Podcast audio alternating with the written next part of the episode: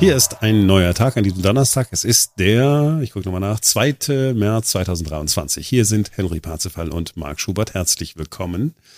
Henry, gestern haben wir gemutmaßt, heute spekulieren wir schon ein bisschen weiter. Ähm, der SPD-Vorstand hat, wie wir ja gestern schon vorhergesagt hatten, nicht weil wir so weise sind, sondern weil es auf der Hand lag, Ja gesagt zu Verhandlungen mit der CDU. Eine weitere Vorhersage trauen wir uns jetzt zu, Henry. Der CDU-Landesvorstand wird heute wird sich das jetzt heute plötzlich ganz anders überlegen und doch nicht mit der SPD. Nein, äh, Spaß. Äh, ich schätze mal, gehe davon aus, das ist heute tatsächlich reine Formsache und wir werden das dann auch so hören vom CDU-Landesvorstand, dass man da einverstanden ist, mit der SPD jetzt die Koalitionsgespräche aufzunehmen. Gestern Abend in den Tagesthemen hat Franziska Giffey Rede und Antwort gestanden, wie man so sagt, ihre Entscheidung erklärt vielleicht, wenn man so will, auch gerechtfertigt. Es gab da zum Beispiel äh, die Frage, ob sie nicht ein Versprechen gebrochen habe, weil sie am Wahlabend gesagt hat, auch in den Tagesthemen, Sie wolle das bisherige Bündnis fortsetzen. Das ist ein Auszug aus der Antwort von Franziska Giffey. Wissen Sie, ich habe Ihnen ganz klar gesagt, und dazu stehe ich auch weiterhin. Es muss möglich sein, nach einem Wahlergebnis parlamentarische Mehrheiten zu sondieren. Und wir hatten zwei Möglichkeiten, eine parlamentarische Mehrheit zu bilden, entweder im Bündnis mit Schwarz-Rot oder im bisherigen Bündnis. Und das ist auch das, wofür ich eingetreten bin die letzten Wochen, dass möglich sein muss, dass als Zweitplatzierter in einer Wahl man in beide mögliche Richtungen sondiert. Und das haben wir gemacht. Dazu haben wir auch gestanden. Und wir haben das sehr, sehr ernsthaft gemacht. Denn natürlich ist es auch für mich persönlich ein sehr einschneidender Schritt zu sagen, ich gehe ähm, ein Stück weit raus aus der Verantwortung als regierende Bürgermeisterin und äh, beteilige mich in anderer Form an einer möglichen Landesregierung. Das bedeutet einen sehr wesentlichen Schritt. Ja, ich kann den Vorwurf nicht ganz verstehen, ähm, muss jetzt dann an unser Interview denken, was wir beispielsweise auch mit ihr geführt hatten. Es war ein bisschen früher als die Wahl, aber schon da hatte sie gesagt, dass sie sich sehr davon distanziert, diesen Koalitionswahlkampf zu führen, so wie sie es genannt hat. Der Vorwurf war, dass das andere Parteien hier in Berlin machen würden. Und von dem her mich überrascht es nicht ganz so äh, klar. Ich glaube, von grünen Seite, von linken Seite hätte man sich das sicherlich gewünscht. Ähm, ihre Entscheidung jetzt aber da mit der CDU quasi in die Koalitionsverhandlungen zu gehen, deutete sich schon ein bisschen an. Auch schon vor der letzten Wahl würde ich sagen, einfach auch durch ihr Wunsch damals ja schon beispielsweise eine FDP mit rein in die Koalition zu nehmen. Also ich glaube, da ist Franziska Giffey dann doch eher der CDU wahrscheinlich näher, jetzt in diesem Moment nach der Wahl, nach dem Ergebnis, als es mit Grünen und Linken der Fall ist. Ich bin ganz bei dir. Und äh, rückblickend muss man das sagen, sie hat ja überhaupt kein Wahlversprechen äh, gesprochen, dass sie am Wahlamt sagt, ja, jetzt gucken wir mal, was wir machen, ist, ist ja völlig nachvollziehbar. Im Nachhinein stellte sich aber als schlau heraus, dass sie nicht hingegangen ist und hat gesagt, also ich kämpfe jetzt auf jeden Fall für hm, hm, hm, oder ja. wenn Sie mich wählen, dann bekommen Sie äh, Rot, Grün, Rot. Besser gewesen, dass sie es so gemacht hat, wie sie es äh, gemacht hat. So, gestern Abend gab es dann natürlich, war ja klar, die Frage hätten wir auch gestellt, die persönliche Machtfrage. Äh, sie opfere die Regierungsführung ihrer Partei für das eigene politische Überleben Fragezeichen. Also wissen Sie, in den letzten Tagen ist so viel an Angriff auf meine Person äh, gelaufen, äh, was äh, Postenkleberei und so weiter angeht. Ich habe immer ganz klar gesagt, ich klebe nicht an meinem Amt. Ich habe ein Interesse daran, dass wir wirklich den besten Weg für Berlin hier finden. Und natürlich muss es zulässig sein, dass wenn die Sozialdemokratie die Möglichkeit hat, an der Regierung sich zu beteiligen, hier auch mitzugestalten, dass wir selbstverständlich diesen Weg auch ausloten und ausloten, was der beste Weg für die Stadt sein kann. Und das hat ähm, nichts mit irgendwelchen Rettungsversuchen zu tun, sondern ich bitte doch wirklich einmal zuzutrauen, dass jemand, der sich politisch engagiert, das auch tut, weil er oder sie etwas erreichen und bewegen möchte für eine gute Entwicklung hier in der Stadt und im Land. Und das ist genau auch mein Motiv. Sonst hätte ich mich nicht so entschieden. Also, ne, die, die äh, Frage, will sie denn äh, persönlich äh, sich, sich Vorteile verschaffen? Ich weiß ja gar nicht genau, was hätte sie denn jetzt tun sollen? Also jetzt sagt sie auf der einen Seite, ähm, ich bin bereit, auf das Amt der regierenden Bürgermeisterin zu verzichten. Ja, wenn sie geblieben wäre, hätte man ihr vorgeworfen, dass sie keinen Verzicht übt, ist ja auch mehrfach so formuliert worden. Jetzt sagt sie, nee, dann gehen wir doch als Juniorpartner in eine ähm, große Koalition. Und dann sagt man ja, naja, aber das ist ja auch nur äh, strategisch äh, gemacht, weil du willst ja damit irgendwas äh, bezwecken. Ich weiß nicht, was, was hätte sie denn tun sollen? Zurücktreten und dann sagen, ja, okay, dann mache ich ganz was anderes? I don't know. Das hätte sie machen können, aber das würde, glaube ich, Franziska Giffey nicht ähnlich sehen. Äh, und ich glaube, sie hat auch bei uns im Interview ganz klar gesagt, dass sie Lust hat, hier in Berlin Verantwortung zu übernehmen. Und auch die SPD, die ganz klar gesagt hat, äh, Opposition ist eigentlich nichts für uns, wollen wir nicht haben. Und von dem her kann ich den Schritt jetzt schon verstehen, das so zu machen und zu sagen, okay, ich möchte ich verzichte auf das regierende Bürgermeisteramt. Die Chancen mit der CDU sehe ich größer, dann auch in drei Jahren bei der nächsten Wahl vielleicht ein besseres Ergebnis für die SPD einzufahren. Und äh, konzentriere mich jetzt hier vielleicht auf den Senatorenposten, den ich bekomme. Also diesen Schritt von Franziska Giffey in dem Moment kann ich schon verstehen.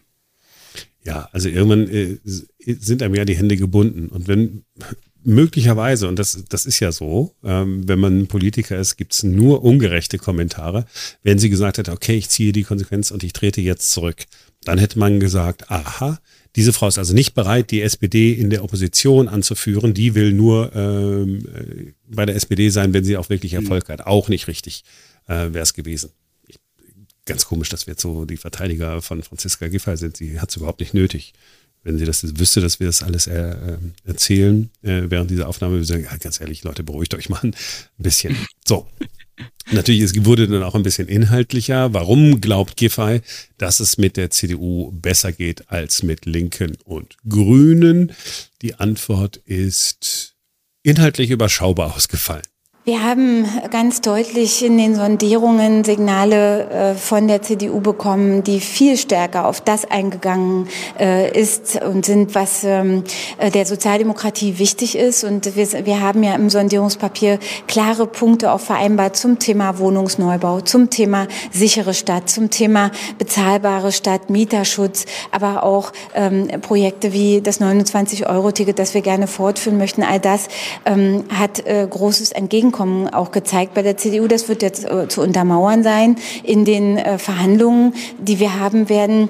Aber es geht schon darum, hier wirklich auch den besten Weg für die Stadt auszuloten. Selbstverständlich werden alle kritischen Punkte, auch gerade von unseren jungen Sozialdemokraten, sehr ernsthaft in diese Diskussion einfließen. Das, was an kritischen Punkten heute auch äh, genannt worden ist, muss berücksichtigt werden. Da geht es um die Stadt der Vielfalt, um Antidiskriminierung, um die Frage von Gleichstellungsthemen. Die werden wir mit mit in die Verhandlungen mitnehmen. Und da würde es auch Punkte geben, die für die SPD schlicht nicht verhandelbar sind. Wir haben aber in den Sondierungen eine große Bereitschaft gesehen, seitens der CDU auch auf diese Punkte einzugehen. Und das werden wir jetzt in den Koalitionsverhandlungen auch detailliert ausloten. Ja, wir hatten ja auch die Möglichkeit, noch mal kurz in das Sondierungspapier reinzugucken, was von der SPD quasi jetzt im Nachhinein rausgegeben wurde. Und da stand schon sehr klar drin, dass man das sich nicht vorstellen kann, mit den Linken und mit der Grünen äh, in die Koalitionsgespräche zu gehen, weil einfach da Angst besteht, in den nächsten drei Jahren so viele Reibungspunkte zu haben, da nicht wirklich zu einem Ergebnis zu kommen. Und die Wahrscheinlichkeit da mit der CDU größer ist, gerade auch was die Themenüberschneidungen angeht. Du hattest es ja, glaube ich, gerade schon angesprochen. Also aus diesem Sondierungspapier geht sehr, sehr klar hervor, dass man das sich zumindest von der SPD, vom SPD-Landesvorstand aus nicht vorstellen konnte, diese Koalition hier in Berlin rot-grün-rot weiterzuführen.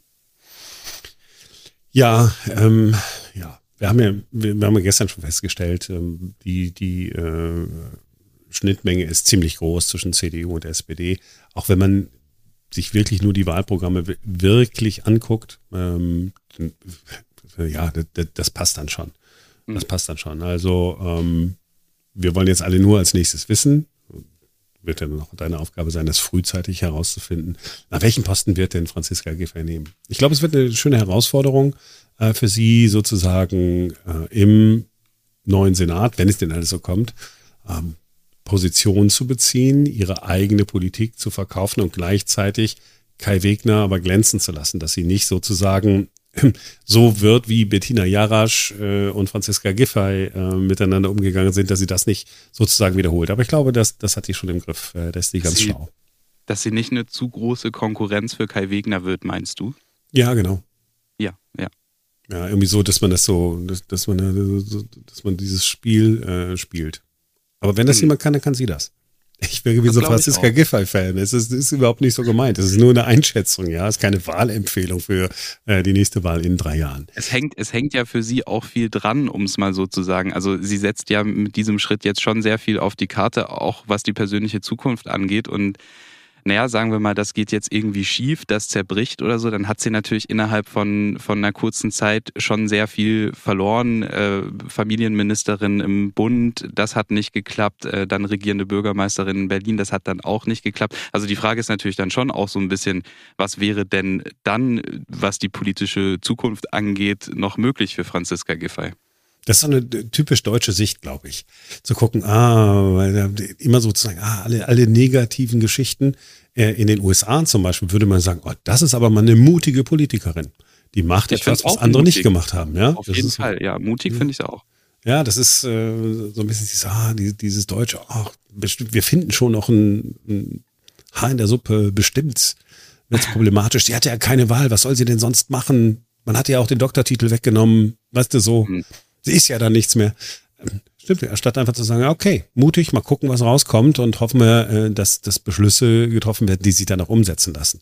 Wir Total. werden auch noch inhaltlich werden in den kommenden Wochen. Also Stichwort Digitalisierung, Bürgerdienste und so weiter. Das ist ja, ist ja ein Desaster hier bei uns in der Stadt.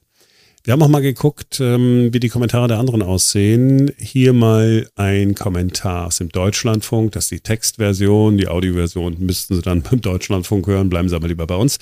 Mit einer Empfehlung für die CDU, die sie mit ihrem persönlichen Schicksal verknüpft, setzt Franziska Giffey alles auf eine Karte, genauso wie du es auch siehst. Sollte die notorisch linksstehende Berliner SPD ihrem CDU-Kurs nicht folgen, ist es mit der politischen Karriere der Sozialdemokratin vorbei. Dann hat sie in wenigen Jahren fast alles verloren, den Doktortitel, das Amt der Bundesfamilienministerin, den Posten als Berliner SPD-Landesvorsitzende und den Chefinnensessel im Roten Rathaus. Das ist natürlich schon sehr drastisch. Ja, aber du genauso hast es vorhin auch beschrieben. Ja, ja, ja. ja das ist dieses hätte, was, was denn alles passieren würde.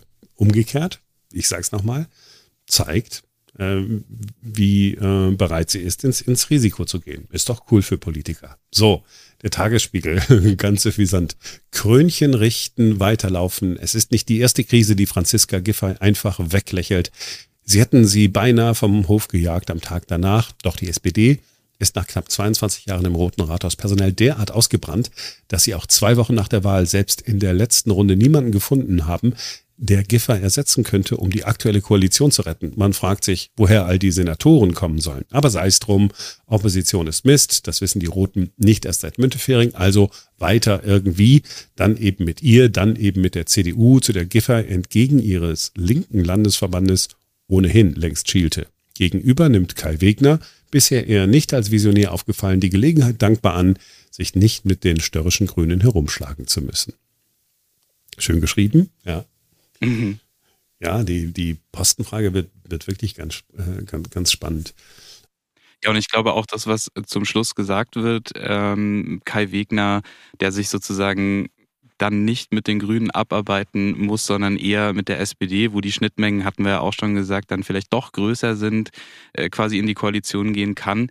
Das ist bestimmt auch ein Grund natürlich, oder wie soll ich sagen, vielleicht auch ein Stück weit aufatmen bei Kai Wegner. Ich weiß es nicht genau, aber ich kann mir das natürlich schon vorstellen, dass das gerade was so die Verkehrsthemen in der Stadt angeht, äh, natürlich schon schwierige drei Jahre geworden wären mit den Grünen zusammen. Mhm. Ähm, wir werden ihn danach fragen. Wir sind verabredet, spätestens in der nächsten Woche ähm, können, wir mit, können wir mit ihm ähm, sprechen. Und da ist es ja auch so, ähm, dass ich mir darüber auch Gedanken gemacht habe. Okay, für, wenn er jetzt nur an sich persönlich denken würde, dann müsste er eigentlich sagen, na, eigentlich will ich lieber mit den Grünen. Warum? Weil Franziska Giffey doch eine relativ starke Persönlichkeit ist. Eine Bettina Jarasch, die hat zwar immer so ein bisschen quergeschossen oder so, ist glaube ich, die angenehmere Partnerin. Die hat, eine, hat ein bisschen mehr Friendliness. Die kann man eher irgendwie nochmal ne, noch einfangen, glaube ich. I don't know. Aber sie hat natürlich auch sehr, sehr, sehr groß oder sehr weitreichende Forderungen, sage ich mal, im Wahlkampf gestellt, die sie natürlich in so einer Koalition auch irgendwie versucht durchzusetzen oder hätte, muss man ja sagen, die sie bestimmt in so einer Koalition auch hätte äh, durchsetzen wollen. Ja, ja, also gut. Ich habe noch einen Kommentar äh, vom Handelsblatt. Ich finde den, der, der geht so mal in eine andere Richtung.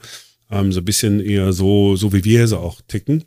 Äh, die Entscheidung zeigt, offensichtlich gibt es in der Berliner SPD doch noch einen Rest an Vernunft. Giffey trägt mit ihrer Entscheidung nicht nur dem Willen der Wählerrechnung, die CDU mit Abstand zur stärksten Kraft gemacht haben, sie bewahrt mit ihrer selbstgewählten Degradierung auch ihre eigene Partei vor dem Untergang. Nicht alles, was demokratisch legal ist, ist politisch legitim. Aus einer Wahlschlappe von 18 Prozent einen Regierungsauftrag für ein linkes Bündnis unter SPD-Führung abzuleiten, zeugt nicht von politischer Sensibilität. Natürlich darf die SPD das. Wir leben in einer Demokratie und es gilt, Mehrheit ist Mehrheit. Klug allerdings wäre das nicht, und zwar aus purem Eigeninteresse. Und dann noch, das rot-grün-rote Bündnis in Berlin war nie progressiv, sondern rückwärtsgewandt. Eine Verhinderungskoalition, die sich in Schaufensterpolitik wie der Debatte um eine verkehrsberuhigte Friedrichstraße verzettelte, statt für eine bessere Verkehrsinfrastruktur zu sorgen. Und mit diesem Handelsblatt-Kommentar beenden wir diesen Podcast für heute. Äh, wir sind morgen wieder für euch da, denn dann ist wieder ein neuer Tag.